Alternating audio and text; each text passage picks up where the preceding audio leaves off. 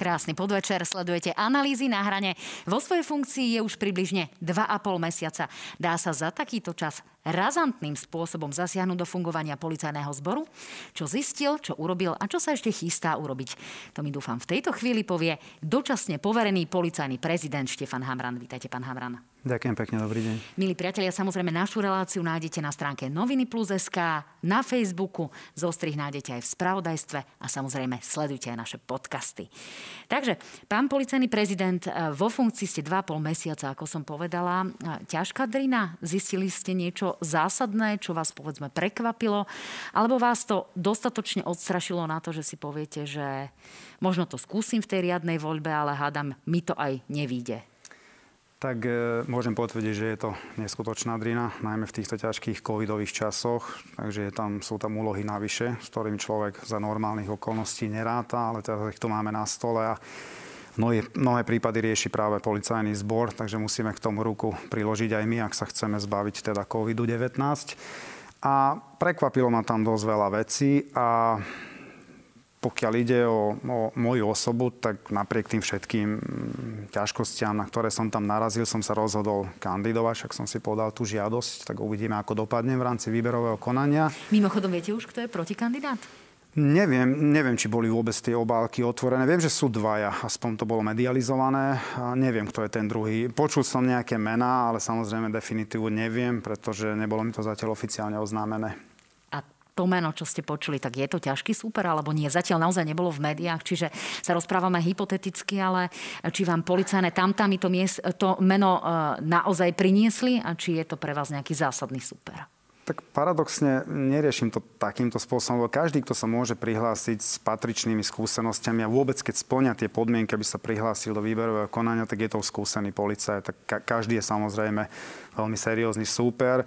Z okolností, ak to bude ten pán, ktorého meno som počul, tak my dvaja nie sme kompatibilní, takže fungovať spolu určite nebudeme. Ak by bol on pán policajný prezident, tak v priamej podriadenosti by som ja teda nerád fungoval ak budem ja ten policajný prezident, tak nebude on môjim podriadený. To znamená, odišli by ste aj zo zboru, alebo by ste sa vrátili do Links komanda? To nie, ale nerád by som bol v priamej podriadenosti toho človeka, pretože mám veľmi silné výhrady k jeho pôsobeniu v minulosti.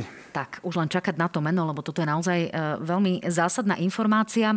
Poďme teda k tým pandemickým záležitostiam policii. E, z tých povinností, ktoré má, vyplynulo, že naozaj musí strážiť poriadok a dodržiavanie tých núdzových opatrení, e, ktoré tu máme. To znamená, aby naozaj do prevádzok nechodili ľudia, ktorí tam chodiť jednoducho nemajú, aby ľudia nosili respirátory a podobne. E, vy ste minulý týždeň urobili taký sumár niekoľkých tisícok odhalených porušení. E, stíha to vôbec policajný zbor?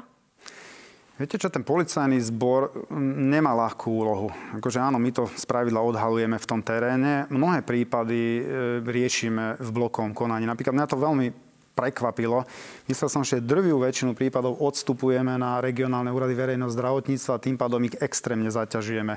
Ale z tých cez 70 tisíc prípadov protiprávnych, ktoré sme my zistili, viac ako 50 tisíc sme riešili v blokovom konaní.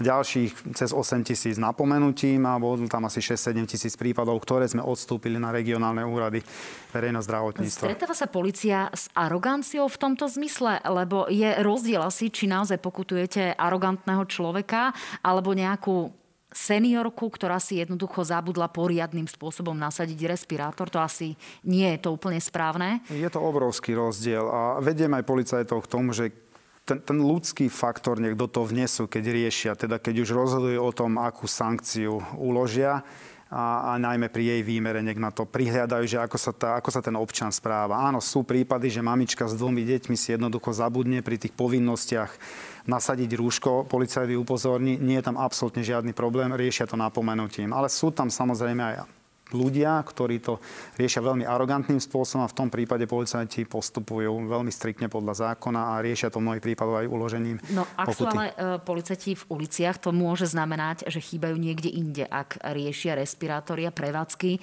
To znamená, máme menší nápad trestnej činnosti alebo jednoducho idú e, nad limit toho, čo sme boli zvyknutí, alebo čo sa vlastne deje, pretože tu jednoducho asi matematika a rovnica nepustí. Tak nebudem klamať. Pracujeme na hranici svojich možností možnosti aj my, presne tak ako aj zdravotníci, takže nie je tu priestor na vyhováranie sa, jednoducho musíme do toho vložiť teraz všetko. Každý, kto má ruky, nohy, musí byť v teréne a snažíme sa dohliadať na tie protipandemické opatrenia. A áno, niektoré štatistické ukazovatele nám klesajú, ale bohužiaľ pravda je taká, že máme silné rezervy. Potrebujeme e, našich kolegov, to znamená navýšiť počty policajného Koľko zboru. vám chýba? Tak len v Bratislave takmer 500 je podstav. A to sú už veľmi seriózne čísla. Takže práve preto budúci rok bude taký, taký reformný z môjho pohľadu budeme zavádzať celkom zaujímavé zmeny ja si myslím, že policajti to ocenia. Čiže už nebude taký odchod policajtov do civilu ako tento rok, kedy ich malo odísť, pokiaľ viem, 3000. Tak ten odchod je, ale nie, to je nezmysel. Odchod je zhruba na úrovni 1250 policajtov. Tento rok v Lani to bolo z hodovkonosti nejakých 1400. Mali sme kalendárny rok, roky dozadu, keď bolo aj 1900. Takže mm-hmm. Súčasný stav je nejakých 21 200 tabuliek, máme 23 200 a ten ideálny počet sa nám ukazuje okolo 21 500 až 22 tisíc. Tak sme teda dali tie čísla na pravú mieru. Pán policajný prezident, e, objavila sa nám tu v súvislosti s pandémiou taká veľká zásadná ekonomická kauza, týkala sa predovšetkým Pezinka, e, informoval o nej minister práce, pán Milan Krajniak a prišlo sa na to, že z pandemickej pomoci jednoducho zmizlo 24 miliónov eur. Mali sa niekam vyviesť prostredníctvom schránkových firiem. Vieme o tom, že do toho mali byť v úvodzovkách zapletené štyri zamestnankyne e, úradu práce v Pezinku. Máme nejaké novinky v tejto situácii? Odhalila niečo policia? Je niečo, o čom viete v tejto chvíli už informovať? Lebo asi to je živý prípad stále. Tak boli sme, alebo boli také ohlasy, že teda polícia sa to snaží zamiesť pod koberec. Kategoricky odmietam, je to absolútny nezmysel. Veľmi intenzívne sa na tom prípade pracuje a dnes som bol informovaný, že policia dnes v ranných hodinách aj zakročila, takže ak sa nemýlim, sú tam 4 osoby zadržané a nevylučujeme, že budú aj ďalšie, takže ten prípad sa začína ako veľmi serióznym spôsobom z pohľadu vyšetrovania uberať, takže ja si myslím, že ten prípad bude vyšetrený. E, to znamená, pokiaľ hovoríme o čísle 4, sú to tie 4 zamestnankyne? To by som nechcel upresniť, lebo sám neviem, že ktoré sú tie 4 osoby. Až také detailné informácie nemám a predpokladám, že orgány činné v trestnom konaní v zmysle trestného poriadku budú informovať. Tak už len jedna otázka k tejto téme. E, sú nejaké indície, ktoré by hovorili o tom, že sú to len biele kone, alebo že za celým prípadom je nejaká, povedzme, organizovaná skupina vplyvných ľudí? Sú tam aj také indície. Tak, ďakujem pekne, toto bola taká druhá novinka, tak naozaj sa nám oplatilo vás pozvať. To sa veľmi teším, ak to takto na chvíľku odľahčím. Uh, na odľahčenie, ale rozhodne nie priestor v tej ďalšej téme, lebo pandémia prináša ešte jednu oblasť významnej trestnej činnosti alebo priestupkov, ktoré sa jednoducho objavujú v súvislosti s tým, že aj deti, aj ženy sú doma s týranmi, eh, s ktorými sú zavretí v jednej domácnosti a to naozaj prináša to domáce násilie. Hovorila o tom aj v našom rannom vysielaní pani prezidentka a tie čísla sú naozaj alarmujúce. Nech sa páči, pustíme si to. Na Slovensku zažíva násilie od svojho partnera každá piata žena, čo je približne 570 tisíc žien. Výskyt násilia zo strany bývalých partnerov manželov je ešte vyšší. Štatistiky hovoria o 750 tisícoch slovenských žien. V Slovenskej republike máme vyššiu mieru tolerancie k domácemu násiliu. Tomu zodpovedajú aj potom tie čísla obetí, ktoré máme. Ak dochádza k násiliu iba napríklad voči matke, vždy je obeťou aj to dieťa. No, sú v tejto situácii policajné zložky pripravené na to viac ako kedykoľvek inokedy pomáha takýmto ženám odhaľovať takúto trestnú činnosť? Ja si myslím, že sme pripravení a máme množstvo opatrení, ktoré môžeme uplatniť v takýchto prípadoch. V plnej miere sa stotožňujem s pani prezidentkou, že bohužiaľ tam, kde je páchané násilie na matke, žene, tak tam vždy, v každom prípade trpí aj to dieťa. Práve preto som už mal aj nejaké stretnutia so zástupcami neziskoviek, ktoré sa venujú ochrane detí. Minulý týždeň som sedel napríklad s pánom Stančíkom, ktorý ma oslovil aj so svojou kolegyňou z Národnej rady a sedeli sme konkrétne na túto tému a povedal som, že nech sa skúsia zjednotiť ten tretí sektor, tie neziskovky a sadíme si spoločne a my povieme, čo vieme my spraviť, čo je v našich silách a hľadajme nejaké spoločné prieniky, pretože táto téma začína byť pre mňa nosná. Takže máme rôzne opatrenia. Napríklad testujeme jednu aplikáciu, konkrétne tam beží testovacia prevádzka v Trenčíne, tzv. Panic Button. Je to špeciálna aplikácia, kde sú rôzne e, alternatívy, ktoré môže tá obeď stlačiť a zavolať na pomoc políciu. My vieme zamerať v podstate ten telefón veľmi presne a vieme sa tam e, prepraviť v relevantnom čase, aby sme poskytli tú pomoc. Čo mňa mrzí, že je tam zhruba len 2000 užívateľov. Dobre, je to testovacia prevádzka, ale Napríklad za tento kalendárny rok to nebolo využité ani raz v rámci testovacej prevádzky. V Lani bolo asi 32 prípadov a jeden prípad bol reálny, aj to bol muž ktorý stlačil tú aplikáciu. To znamená, že e, je potrebné dostať túto aplikáciu naozaj medzi ľudí, aby tie ženy vedeli jednoducho, že toto by si mohli nainštalovať, aby jednoducho toto vedeli používať, alebo akým spôsobom mm. by sa toto mohlo dostať medzi ženy, ktoré o tom ani nevedia, aj možno, ak by mali takúto aplikáciu e, nejakým spôsobom nainštalovanú, tak ten muž asi príde na to, že s tou ženou nie je niečo z jeho pohľadu v poriadku a asi chce podniknúť nejaké kroky a je to možno ešte ďalší dôvod na bitku, nie? Viete, keď začala pandémia v roku 2020, január, február, keď nebola pandémia a neboli uzavreté tie spoločnosti, tak bolo viac domáceho násilia podľa našich štatistík ako marec, apríl, máj. Potom opäť to začalo stúpať. Vyzeralo tak, že keď sa uvoľnili opatrenia, tak tie ženy mali odvahu to oznamovať. Ale kým boli uzavreté v rámci jednej domácnosti, tak to neoznamovali. Takže evidentné je, že to domáce násilie tam je a tie počty sa zvyšovali a bolo to veľmi latentné. Policajný zbor nedokáže pomôcť, ak sa my o tých prípadoch jednoducho nedozvieme. To platí vo všeobecnosti. Spolupracujeme s intervenčnými centrami. Máme povinnosť upozorňovať naše obete na intervenčné centra a na všetku tú pomoc a tie služby, ktoré oni poskytujú. Ale tú trestnú činnosť sa my musíme dozvedieť. Dobre, e, aby sme teda pomohli tým ženám, môžeme ten panic button, túto aplikáciu nejakým spôsobom spropagovať, ale o tom najprv musíme vedieť. Ja som sa o tom dozvedela momentálne v štúdiu. Vy teraz hovoríte o tom, že vás mrzí, že v tom testovaní je len približne 2000 ľudí. To znamená, bude policia robiť nejakú preventívnu činnosť, nejaké preventívne opatrenia, budete o tom hovoriť, spustí sa nejaká veľká kampaň, aby sa k tomu jednoducho tie ženy dostali, aby o tom tie ženy jednoducho vedeli? Budeme robiť intenzívnu osvetu. Teraz sám neviem odhadnúť, čo to priniesie, pretože ak sa seriózne využíva takáto aplikácia, tak policajný zbor na ňu dokáže reagovať v relevantnom čase. Ak to niekto začne zneužívať, tak naše hliadky policajné, ktoré máme v teréne, samozrejme, že nemáme taký počet, aby sme reagovali v identickom čase v Bratislave na 30, 50, 60 stlačení. Takže keď sa to bude seriózne využívať, tak áno, je to obrovská pomoc podľa môjho názoru obetiam, pretože to operačné stredisko dokáže presne zamerať ten telefón a poslať tam tú hliadku a vieme začať pracovať s tou obeťou. My máme nástroje v rukách.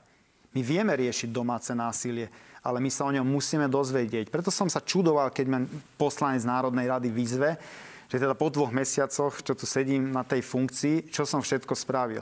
No sedel som s jeho kolegami napríklad, ktorí mali enormný záujem tento problém riešiť a dali si tu námahu prísť na prezidium policajného zboru a sadnúť si a diskutovať na túto tému ale takéto lacné výzvy cez médiá, podľa mňa to nikomu nepomáha. Teraz hovoríme o pánovi Šeligovi, čiže pán Šeliga, ak chce má priestor u vás na policajnom prezidiu, radi mu zodpoviete a povedzme ukážete túto aplikáciu? Je to Každý, tak? kto má záujem riešiť tento problém seriózne, má u mňa dvere otvorené. To sa týka všetkých poslancov Národnej rady. Keď treba, sadnem si 150 krát a sadne si s našimi odborníkmi a presne mu vysvetlíme, aké máme opatrenia, aké nástroje sme my vyvinuli na ochranu týchto obetí, najmä žien. Ešte jedna krátka technická otázka. E, kedy by teda tento panic button mohol byť naozaj realizovateľný v praxi, v akom časovom horizonte a v prípade, že napríklad dieťa e, stlačí túto aplikáciu, stlačí, zavolá hliadku, e, to znamená, že sa spustí nejaký ten proces, vidí, že povedzme otec bije mamu, za aký krátky čas dokáže tá hliadka prísť a vlastne pomôcť tej mame a tomu dieťaťu? Tak nám sa to objaví i hneď. Operačný dôstojník i hneď bude vysielať tú hliadku na konkrétnu adresu, pretože jemu sa to zobrazí, kde to je, dokonca bude vedieť, o aký tým násilia ide alebo aké protiprávne konanie. Chceme tam dať nejakých 5 takých základných e, konaní, ktoré sú z nášho pohľadu kritické. To závisí od toho, kde je tá hliadka samozrejme, ale kde sú tie hliadky momentálne v reálnom čase na teritóriu toho daného územného obvodu. Ale to môžu byť radou minúty, keď sa vedia dostaviť na to miesta, môžu zachrániť napríklad aj ľudský život. Budeme tomu robiť osvetu, budeme to teraz ešte vyhodnocovať a musíme to masívne e, tomu robiť v podstate osvetu, lebo inak sa to nechytí. Poďme teraz k ďalšej trestnej činnosti, ktorá teda naozaj sa objavuje veľmi často, ale zatiaľ povedzme nie je trestnou činnosťou takou, na akú sme zvyknutí, ale možno aj skôr budúcou trestnou činnosťou, pretože o nej hovorí ministerka Kolíková ako o novom trestnom čine. A ja teraz hovorím o šírení hoaxov a nepravdivých informácií, tak si vypočujeme pani Kolíkovú, ako to plánuje definovať v novom trestnom zákone. Nech sa páči. Zavádzame nový trestný čin šírenie nepravdivej informácie. To vyrobí alebo rozšíruje nepravdivú informáciu, ktorá aj spôsobila vyvolať nebezpečenstvo vážneho znepokojenia aspoň časti obyvateľstva, nejakého miesta, ohroziť životy alebo zdravie ľudí, alebo ovplyvniť obyvateľstvo pri jeho rozhodovaní o závažných otázkach celospoločenského významu, alebo sa dopustí iného obdobného konania slovne, písomne, zvukov, obrazovým záznamom a tak ďalej. Potrestá sa odňatím slobody na 1 rok až 5 rokov. Ak je to krízová situácia, to sa bavíme o súčasnej situácii, máme núdzový stav, tak v tom prípade je to uh, 4 až 10 rokov. Pán Hamran, 4 až 10 rokov v situácii, v akej sa nachádzame momentálne. Uh, je toto niečo, čo nám naozaj pomôže, čo by malo byť realitou napriek tomu, že viacerí poslanci a povedzme aj politickí lídry sú výrazne proti tomu, čo teraz predstavila pani ministerka? Ja za seba vítam iniciatívu pani ministerky. Podľa môjho názoru s tými dezinformáciami a vôbec s tou dezinformačnou scénou treba niečo spraviť. Tie hoaxy sú spôsoby rozvrátiť našu spoločnosť a všetky spoločenské vzťahy, ktoré tu fungovali normálne doposiaľ. Ja si myslím, že toto bude veľká téma budúcnosti. Informácie versus dezinformácie. Pretože vidíme, že sú ľudia, ktorí sú vzdelaní, a vyzerá to tak, že buď zo zištných dôvodov, alebo neviem si predstaviť z akých iných, šíria informácie, o ktorých vedia v podstate, že sa nezakladajú na pravde. A sú to veľmi seriózne informácie závažného charakteru, ktoré naozaj dokážu zasiahnuť našu spoločnosť a destabilizovať to, to naše či už politické, hospodárske, sociálne, kultúrne systémy, no, ktoré no, sú, sú nastavené. ale vedieť rozlíšiť, že čo je niekto, kto je povedzme zmetený a len zdieľa niečo, čo mu prišlo od iného zmeteného priateľa, alebo je tu niekto, kto je naozaj autoritou, povedzme je to významný politik, má viac ako 100 tisíc followerov, nasledovateľov na Facebooku a on sa povedzme to naformuluje, že, na, že sa pýta, kladie otvorené otázky, ktoré sú ale zjavne zavádzajúce. Bude toto naozaj dostatočne postihnutelné? Je to aplikovateľné v praxi? Tak to bude na tom súde a na tých orgánoch činných v trestnom konaní, lebo to bude predmetom dokazovania samozrejme. Tam sa bude prihliadať na tú osobu páchateľa. Kto to je, aké má postavenie, aké má vzdelanie, k čomu vyplýva z jeho funkcie, postavenia, zamestnania a tak ďalej. Ak bude evidentne šíriť informáciu, o ktorej je uzrozumený, že tá informácia nemá absolútne žiadny reálny základ a môže naozaj mm, spôsobiť e, nejaké vážne rozvraty v rámci našej spoločnosti a v rámci spoločenských vzťahov, tak ja si myslím, že také, také šírenie, také dezinformácie bude postihnutelné. No, vy ste na to vyčlenili špeciálnu skupinu ľudí e, na policajnom prezidiu, pokiaľ viem. Čo robia títo ľudia? E, vyhľadávajú tie informácie, monitorujú ich a potom iba dávajú ľuďom vedieť na vašej stránke hoaxy a podvody, že to vlastne nie je pravda, alebo aj e, v úvodzovkách záklopu tomu človeku na dvere a pýtajú sa ho, čo to vlastne robí. Snažíme sa samozrejme aj prostredníctvom tých nástrojov, ktoré sú pod našou kontrolou, napríklad náš Facebook, takéto dezinformácie vyvracať. Samozrejme, ak tam vidíme naplnenie skutkovej podstaty trestného činu, mnohé sú tam na hranici nebezpečného vyhrážania, tak samozrejme v tom prípade tam konáme v zmysle trestného zákona. Ale ten tým v podstate je zahltený. Tých dezinformácií toho závažného charakteru je toľko dnes v priestore, v tom kyberpriestore, že oni sa nezastavia. My ten tým pravdepodobne budeme musieť rozširovať. To znamená, oni nemajú núdzu o prácu. A práve preto hovorím, že toto bude podľa mňa nosná téma budúcnosti. Pretože tie hoaxy naozaj takým intenzívnym a masívnym spôsobom zasahujú našu spoločnosť, že sú schopné rozhodnúť napríklad parlamentné voľby. Sú schopné naviesť ľudí, najmä to sugestibilné jadro, k tomu, aby sa napríklad neočkovali. Máme tu napríklad e, politicky exponovanú osobu, ktorá povie bez akýchkoľvek problémov, že po dvoch týždňoch vyprchá účinok vakcíny a že majú sa ľudia e, liečiť ivermektínom. Akože je to absolútny nezmysel, čo tvrdia zasa naši odborníci, imunológovia, virológovia, infektológovia. Tak ja si myslím, že takéto, takéto vyjadrenia sú veľmi nezodpovedné. A podľa môjho názoru s tým spoločnosť musí niečo spraviť. Čiže zaklopete na dvere tomuto poslancovi, ktorý takéto veci šíri a ovplyvňuje 10 tisíce ľudí? Tak naša spoločnosť a všetci odborníci, zdravotníci a všetky na to zriadené štátne orgány bojujú za to, aby sme prekonali túto pandémiu. Snažia sa zvyšovať zaočkovanosť našej populácie, aby sme tu mali nejakú kolektívnu imunitu. A sú tu ľudia, ktorí si z prsta vycúcajú nejaké informácie, bez toho, aby si sadli diskutovať s odbornou komunitou, lebo tam by neobstáli. Tam oni nepôjdu do takej Rozumiem, debaty. len o tom vieme, pán policajný prezident. A teraz je otázka, ako nejakým spôsobom týchto ľudí vystrašiť, obmedziť takúto ich činnosť, alebo čo s nimi robiť. No. Pretože problém ako taký pomenovaný máme. Sloboda slova, áno, je to ústavné právo. Ja to plne rešpektujem. Ale mnohí tí odporovatelia napríklad to návrhu pani e, ministerky tvrdia, že treba debatovať. Oni sa tej debate vyhnú. A keď aj debatujete, tak sú ľudia, ktorých jednoducho nepresvedčíte. A ďalej a ďalej, keďže sú politicky exponované, majú svojich mm, fanúšikov alebo ľudia, ktorí im veria. Však mám aj ja v svojom okruhu známych, ktorí mi tvrdia, že povedal to táto osoba, na ktorú ja vzliadam, je to autorita, lebo vystupuje často v televízii a bolo to povedané v televízii, Štefan, je to pravda. A nedokážete to vyvrátiť. Je to absolútna lož, je to nezmysel najmä teraz. Tej... Čiže z vášho pohľadu sa dá vysporiadať s tým, že to naráža na slobodu slova, slobodu prejavu, ktorá je ústavou garantovaná, ale vy sa s tým viete vysporiadať z právneho hľadiska. Je to tak? No podľa, podľa môjho názoru odborníci na trestné právo budú musieť nájsť mechanizmy na to, ako sa spoločnosť bude musieť vysporiadať s týmto a chrániť samú seba. Lebo tá spoločnosť naša demokratická sa bude musieť chrániť aj proti tomu. Lebo mám taký pocit, že informácie versus, versus dezinformácie, tie informácie začínajú ťahať, ktoré majú reálny základ, za kratší koniec. Rozumiem. Poďme ďalej, budeme čakať teda, čo k tomu povedia aj trestní právnici a akým spôsobom sa toto v úvodzovkách predsedí cez koaličnú radu a koaličných partnerov pani ministerky Kolikovej. Pani ministerka má ale v pláne meniť aj drogovú trestnú činnosť z pohľadu e, tej zodpovednosti pred zákonom a tu by sa mali dramatickým spôsobom odlišiť užívateľia marihuany od drogových dílerov.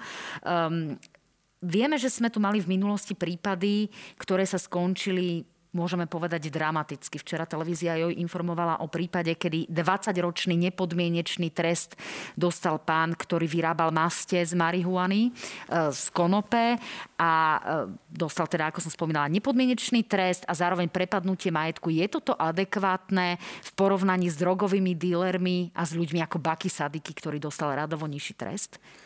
No je to zákonné. Ten súd rozhodol v zmysle zákona, o tom asi nie je debaty. E, či je to adekvátne, no to si myslím, že je už na diskusiu. Osobne si myslím, že sa mi to zdá byť príliš silné. Akože to je naozaj taký extrémny prípad. Um, jeden z mála, ktorý je z môjho pohľadu ako veľmi kontroverzný. A v tomto smere ja sa prikláňam to napriek tomu, že ako bývali veliteľ špeciálnej jednotky sme na dennom poriadku riešili drogovú kriminalitu. Neskutočné rozmery nabrala. A to nie len u nás na Slovensku, ale v celej Európe a vôbec vo svete je to zdroj obrovských príjmov a proti tej drogovej kriminalite sa musí bojovať. Rozumiem, Takže... ak sa rozprávame o heroíne, pervitíne, ťažkých drogách, je to jedna vec. Aktuálne máme užívateľa, ktorého policajná hliadka zaistí s jednou, dvomi cigaretami. Eh, je toto naozaj niečo, čo je porovnateľné s tými ak, na, naozaj priekupníkmi? Samozrejme, naozaj že nie zdravý robiť? sedliacký rozum diktuje, že nie, ak niekto má pri sebe obvykle jednorázovú dávku, tak zrejme to nemôžeme porovnať s tým, ak u ňa nájdeme mm, kilo heroínu a za účelom zobchodovania. Toto vám pani ministerka práve chce určiť, čo je tá obvyklá jednorazová dávka, pretože s tým bol doteraz priamo vo výkone na mieste problém. Vy ste mi tušíme spomínali, že ste mali nejaké eh, veselé výhovorky od týchto ľudí. Je to tak, že naozaj obvyklá dávka môže byť aj 7 kg marihuany pre áno, niekoho? niekto to vnímal tak, že to je pre jeho hm, osobnú potrebu, má to rozdelené na príslušný kalendárny rok a on to považuje za absolútne normálne. Áno, boli aj také extrémne prípady, ale my to vítame. Vítame tú kategorizáciu, nám to v podstate uľahčí tú policajnú prax nie som ani proti tomu, aby tam bol diverzný prístup vo vzťahu k tým ľahkým drogám a hm, raz a navždy ich odčleniť od tých ostatných, ktoré sú spôsobile závažným spôsobom poškodiť pri dlhodobom užívaní to, to ľudské zdravie. Takže áno, v tomto smere sa stotožňujem s pani ministerkou a ja si myslím, že tam určite nájdeme kompromis, lebo tieto témy sú momentálne v pripomienkom konaní. Takže aj naši experti na úrade kriminálnej policie a na Národnej kriminálnej agentúre sa tomu venujú. Ale ja si myslím, že treba sa pýtať najmä aj tých odborníkov, ktorí sa z toho príslušného odboru vedia k tomu vyjadriť, že čo by mala byť tá obvykle jednorázová dávka, ktorá je akceptovateľná zo strany našej spoločnosti. V porovnaní s tým, koho zaistíte, s tými dílermi a s inými ľuďmi, je veľa? Vieme to kvantifikovať, koľko je asi tých jednorazových užívateľov, tých ľudí, ktorí, My... ktorí majú pri sebe len naozaj tú dávku, ktorá je zjavne pre svoju potrebu? Tak spravidla policia ani nerieši tak tých jednorázových užívateľov. My sa snažíme riešiť tie vrchné poschodia. To znamená tam tých, ktorí s tým obchodujú, ktorí to distribujú a ktorí zahltia ten slovenský e, trh tými drogami. Tí nás zaujímajú, samozrejme my sme zameraní na nich hlavne. No, e, ešte kým sa dostaneme naozaj k NAKA, k Čurilovcom a kuchate v Čifároch, tak sa chcem pristaviť ešte k jednému opatreniu, ktoré chystá pani ministerka Koliková. E, okrem toho, že sa ide novelizovať trestný zákon, bude sa novelizovať aj trestný poriadok, čo znamená, že by sa tu mohli udiať významné zmeny vo vzťahu k policii, k vyšetrovaniu, k skráteniu celého toho procesu, kedy posudzujeme, či je páchateľ vlastne páchateľom. Tak nech sa páči, poďme si e, vypočuť pani ministerku Kolikovú. Kolíkovú. Cieľom novely trestného poriadku je skrátiť celé trestné konanie. Osobitne sa zameriavame teraz na to konanie, ktoré vlastne nám e, celé prebieha predtým, ako sa vec dostane na súd, ako je podaná obžaloba. To znamená, že v najbližších dňoch chceme predstaviť takúto novelu trestného poriadku. Chceme niektoré úkony nenastaviť tak, aby sa viacnásobne opakovali Znamená to súčasne aj to, že ten priestor vlastne pre, by som povedal, obhajobu obvedeného bude trošku zúžený. Nebudú v takej miere, nebude v takej miere daný priestor, aby prebiehali viacnásobne niektoré výsluchy, aj konfrontácie. To znamená, v nejakej miere sa nám, by som povedal, časť toho bremena dôkazného v veľkej miere presunie pred súd. No, e, tu sa zdá, že by sa naozaj mohli ozvať advokáti, ktorí by mohli mať pocit, že e, tí ich obvinení alebo tí ich mandanti, ľudia, ktorých jednoducho zastupujú, že budú v nejakej nevýhode. E, naozaj ale nie je na mieste skrátiť to konanie a netraumatizovať tých poškodených a tie, tie obete trestných činov, ktoré musia opakovane teraz podávať svedecké výpovede? Pani ministerka mala na mysli prípravné konanie pred podaním návrhu na obžalobu a, a štádium ešte pred prípravným konaním, to je znána pred začetím trestného stíhania. Vyzerá to tak, že tie dve štádia môžeme zliať do jedného a áno, my sme zástancovia toho, aby sa zjednodušilo to samotné konanie, to predsúdne konanie. Evidentne na tom lípneme, odbremení to aj policajný zbor, výrazne rýchlejšie budú napredovať aj tie trestné konania. A áno, nebudeme traumatizovať obete najmä násilných trestných činov, občanov, najmä tými viacerými kontradiktornými, kontradiktornými, kontradiktornými výsluchmi, kedy musia opäť raz a opakovane si spomenúť na tú traumatizujúcu situáciu a pred vyšetrovateľom to jednoducho vysvetľovať. To znamená, stačilo by, aby táto obeď alebo poškodený šiel naozaj raz vypovedať a nemusí pred vznesením obvinenia, po vznesení obvinenia a podobne? Áno, alebo určite, akým spôsobom to áno, má byť? určite áno aj pre tú obeď je jednoduchšie raz vypovedať a jednoducho ten jej výsluch tej osoby sa bude akceptovať v priebehu celého trestného konania. Akože predbiehame, lebo prebiehajú tam rokovania, však máme tam, komunikujeme aj s generálnou prokuratúrou a bol som informovaný, že vyzerá to celkom nádejne, pretože aj, aj policajný zbor, aj generálna prokuratúra, aj ministerstvo spravodlivosti, tam nachádzame naozaj kompromis, takže sú tam konsenzuálne riešenia, ktoré v konečnom dôsledku zjednodušia to trestné konanie. Tak, to sme zvedaví, že či sa to naozaj podarí v tejto, v tejto situácii, kedy každý s každým zjavne bojuje v rámci bezpečnostných zložiek. No, poďme sa trošku pozrieť k tomu, čo ste našli na NAKA. Máme tam nového šéfa NAKA, máme udalosti, ktoré sme predtým, povedzme, považovali za zásadné záležitosti, ktoré nejakým spôsobom e, určovali chod NAKA a to boli bývalí predstavitelia. Takže táto doba sa zjavne skončila. Akým spôsobom teraz funguje NAKA? Ste spokojní s novým policajným šéfom NAKA? Som spokojný, ale jeho som poznal už, vedel som, aké pracovné výkony podával, mal som na ňo referencie aj z prokuratúry, aj zo súdu a samozrejme aj od kolegov, však je to dlhoročný príslušník Národnej kriminálnej agentúry a vôbec policajného zboru.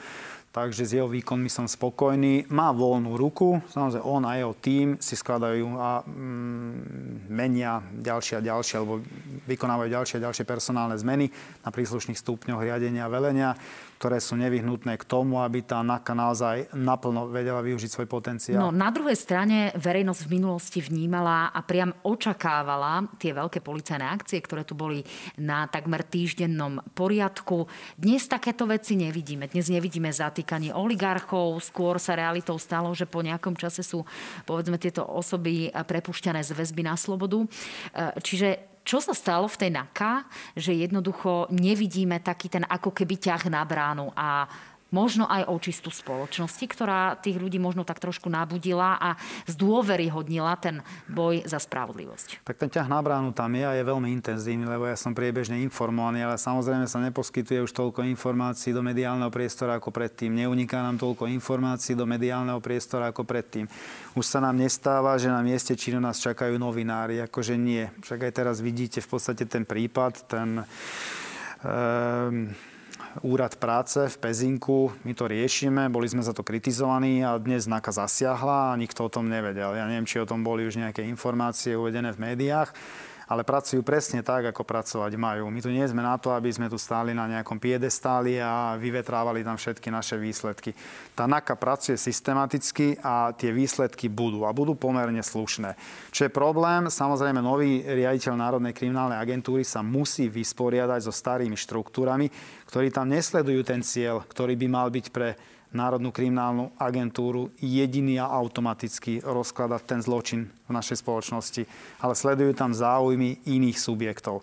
Ak sa s tým dokáže vysporiadať nové vedenie Národnej kriminálnej agentúry, a na tie príslušné miesta dosadiť ľudí, ktorí na tu majú najmä morálny a aj odborný kredit, tak tie výsledky sa dostavia. No vy ste v minulosti povedali, že tu pôsobia významné temné sily, takže už pôsobia menej, alebo ste sa s nimi trošku vysporiadali? Vyčistili ste si to? Tak samozrejme, ale ten proces netrvá zo dňa na deň. Sú takí, ktorí napríklad boli vyzvaní k tomu, aby odstúpili z tej funkcie a nie sú to ochotní spraviť. Takže máme aj také prípady. Tam sa s tým bude musieť jednoducho vysporiadať nadriadený s personálnou právomocou a to nie som ja.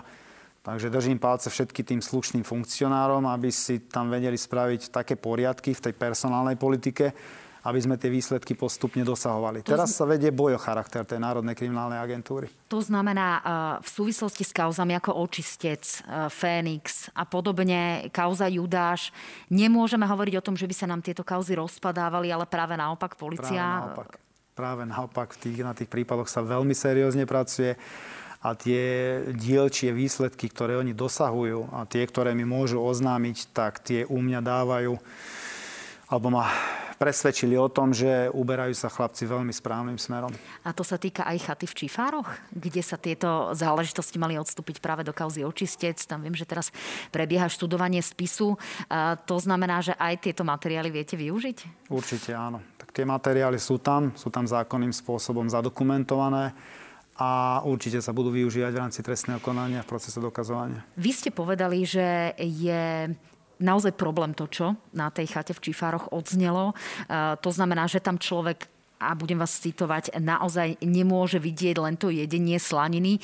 Čo je to, čo vás tam najviac e, vyrušilo a čo povedzme indikuje páchanie ďalšej trestnej činnosti alebo nejakého e, konania, ktoré nie je v súlade so zákonom?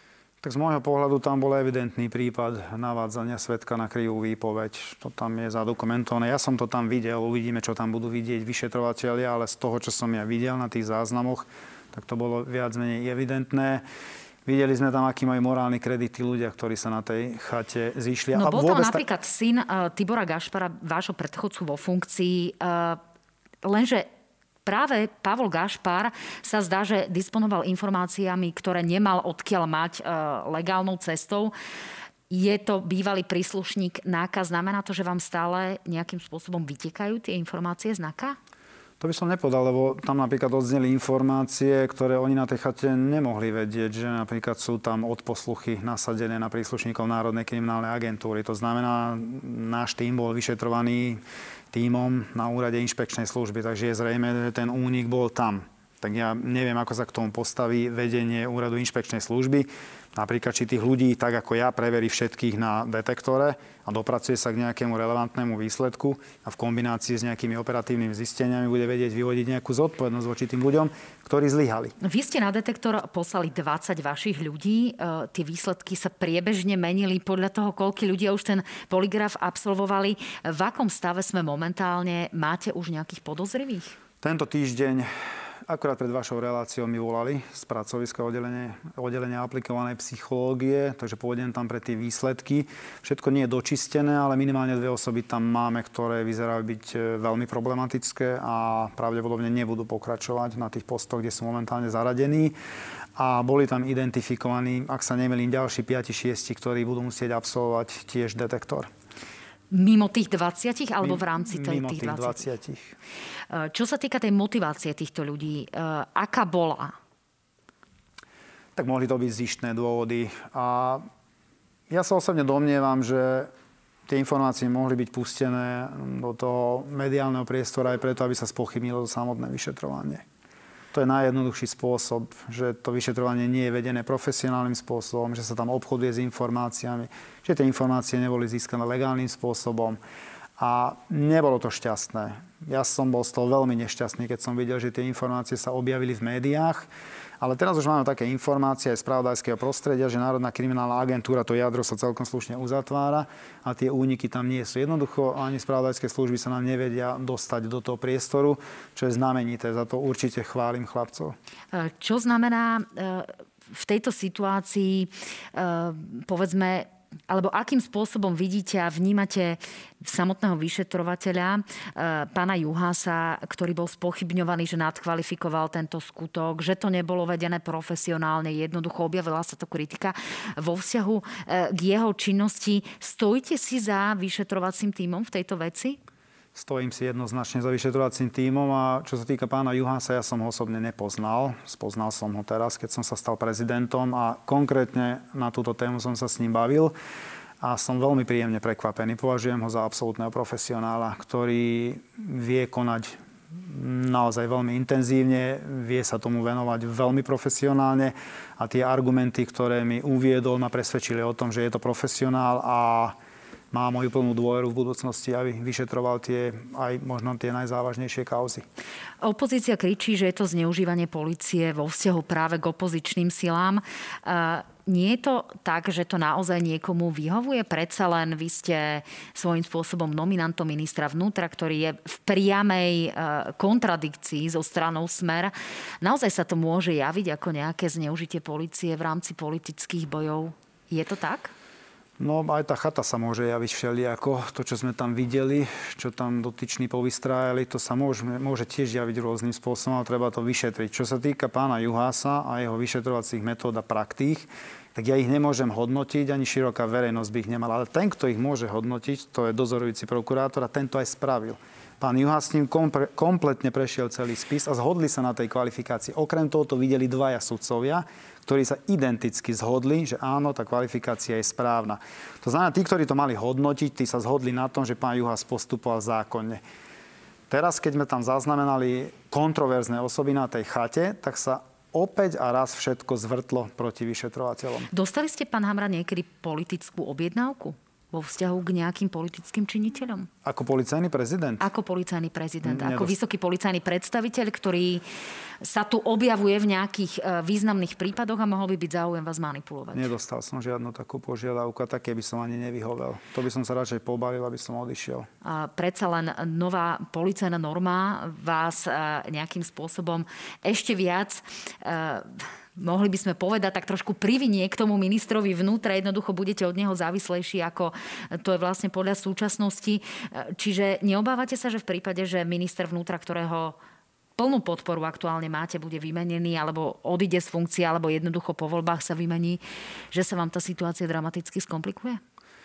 Tak život prináša aj také situácie, ale ja som prikývol na tú ponuku, pretože pán minister ma presvedčil o tom, že je schopný dodržať to slovo, ktoré dal a to je to, že nebude zasávať ani dokonca len do personálnej politiky. Pán minister sa ukazuje ako profesionál, nikdy som necítil absolútne žiadne tlaky z jeho strany, nezaujíma sa o citlivé kauzy, ktoré vyšetrujeme, nezasahujem do personálnej politiky. Presne tak si predstavujem profesionálny vzťah ministra a policajného prezidenta. Nie ale problém, že ministra vnútra vôbec v poslednej dobe nevidieť a malo by ho možno byť vidieť častejšie? Tak to neviem, ja si myslím, že to je otázka skôr na ňo, ale však minister má ten diapazón ešte širší ako ja ako policajný prezident, takže on má na stole aj iné témy. Ja sa špeciálne venujem len policajnému zboru, ale to, čomu sa on venuje, tak to je násobne viac toho. Poďme teraz na záver k tomu, čo rozvírilo hladinu naozaj pozornosti verejnosti najviac za ostatné e, mesiace. Teda hlavne po vašom nástupe, a to bola kauza Čurilovci, to znamená vyšetrovatelia štyria, ktorí sú ešte stále obvinení, ktorých dokonca politický líder, akým je Boris Kolár, nazval alebo prevzal označenie Čurilovská mafia, doteraz sa za to neospravedlnil ospravedlnil Vrajčaka na práve zbavenie obvinený. To sa ale ešte stále nestalo. Ako vnímate e, to, že títo štyria vyšetrovatelia na čele s pánom Čurilom sú stále obvinení napriek tomu, že už od toho momentu, kedy súd vyriekol verdikt, e, že to stíhanie je neopodstatnené, ubehol možno aj mesiac a pol.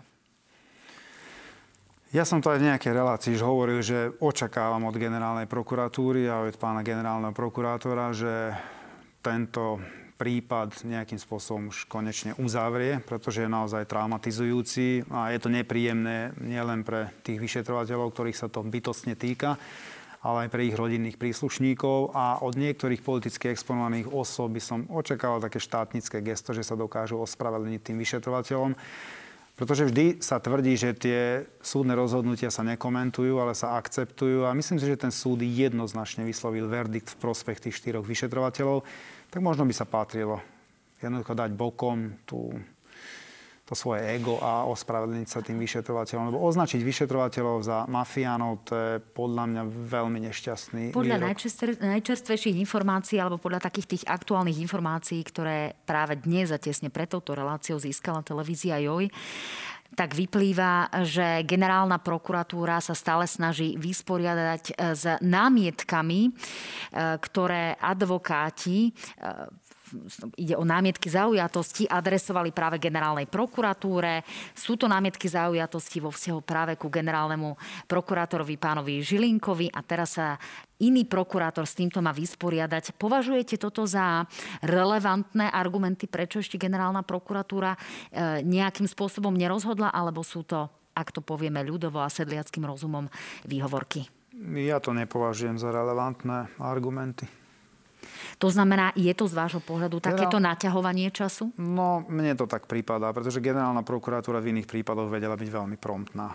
A v tomto prípade, kde z pohľadu mňa ako policajného prezidenta, keď sa pozriem a prečítam si to rozhodnutie súdu, tak myslím si, že viac menej celkom jasne formulované a tým policajtom nepreukázali absolútne žiadne protiprávne konanie. Pracujú intenzívnejšie alebo s menšou chuťou? Podľa mňa pracujú intenzívnejšie a ja sa im ani nečudujem. Pán policajný prezident, idete teda do novej voľby, mali by ste sa stať riadnym prezidentom v prípade, že sa vám podarí v tomto boji uspieť. Čo je takouto vašou najväčšou výzvou, ktorá z vášho pohľadu, keď ste si teraz mapovali terén, pred vami stojí? V prvom rade sa musíme zamerať na, na ulicu, na našich policajtov, na základných útvarov. Snažím sa tam stráviť pomerne dosť času a komunikujem s nimi chceme tie platovky kompletne prekopať, tak aby boli pre policajtov motivačné a atraktívnejšie. Materiálno-technické vybavenie policajtov. Čo to znamená platovky? Aby mal koľko rádový policajt, ktorý je v nejakej priemernej platovej triede, o koľko by mohol mať vyšší plat? Nechcem teraz konkrétne čísla hovoriť, samozrejme viem ich, ale nechcem predbiehať, lebo komunikujeme aj s odborovým zväzom, aj, aj s odborníkmi na túto tému, takže sú tam, myslím, že sú to celkom slušné čísla, ak sa nám to podarí.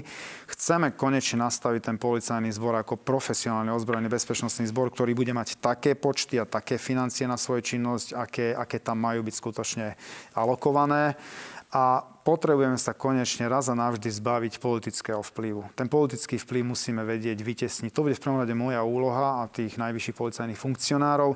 Pracujeme na tom veľmi intenzívne, takže čaká nás očista policajného zboru. A teraz začiatkom roka si myslím, že bude taká druhá vlna z mojej strany a začnem intenzívnejšie ten očistný proces. No tak ja vás týmto pozývam opäť do tohto štúdia, aby ste nám potom povedali o tých novinkách, či sa vám už podaria alebo nie. Určite sa vás na to budeme pýtať a radi vás pozveme.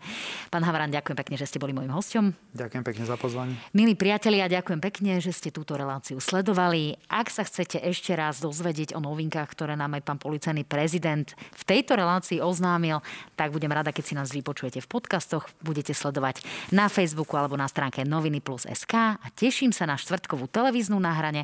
Mojimi hostiami by mali, mala byť pani ministerka Kolíková s lídrom hlasu Petrom Pelegrinim. Majte sa fajn, pekný večer.